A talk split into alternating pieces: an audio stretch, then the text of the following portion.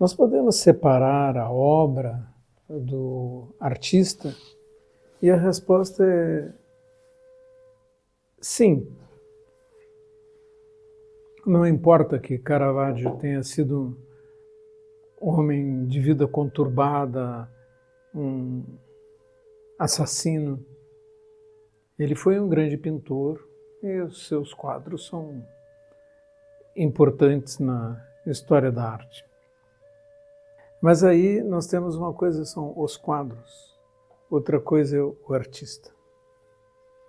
Mas quando nós tocamos na, no caminho espiritual é outra coisa.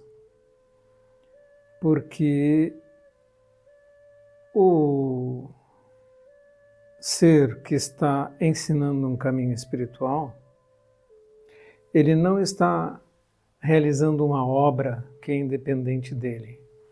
Ele está plasmando uma obra com a sua vida. Então, a sua vida tem que ser coerente com aquilo que ele está ensinando. Não é admissível nós termos um mestre espiritual que seja um criminoso, um sedutor, um impostor ou qualquer coisa semelhante. Ele tem que ser coerente com aquilo que ele está ensinando. Por isso, os grandes mestres do passado, Buda, Jesus Cristo, São Francisco, Nagarjuna, Huineng, Dogen, Keizan, todos eles mostraram com suas vidas o que era o caminho espiritual. E os seus alunos os estavam seguindo pela sua coerência, pela maneira como ele estava ensinando e vivendo.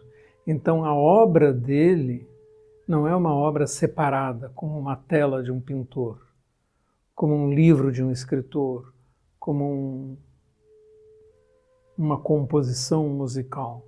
Não é isso. Porque a obra do mestre espiritual é a sua vida. Então, pode ser que ele tenha vivido uma vida diferente. Por exemplo, é o caso de Santo Agostinho, né?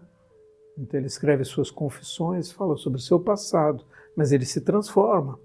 São Francisco de Assis também, ele foi um guerreiro, depois ele se ele tem um episódio e se transforma naquele que nós conhecemos como São Francisco.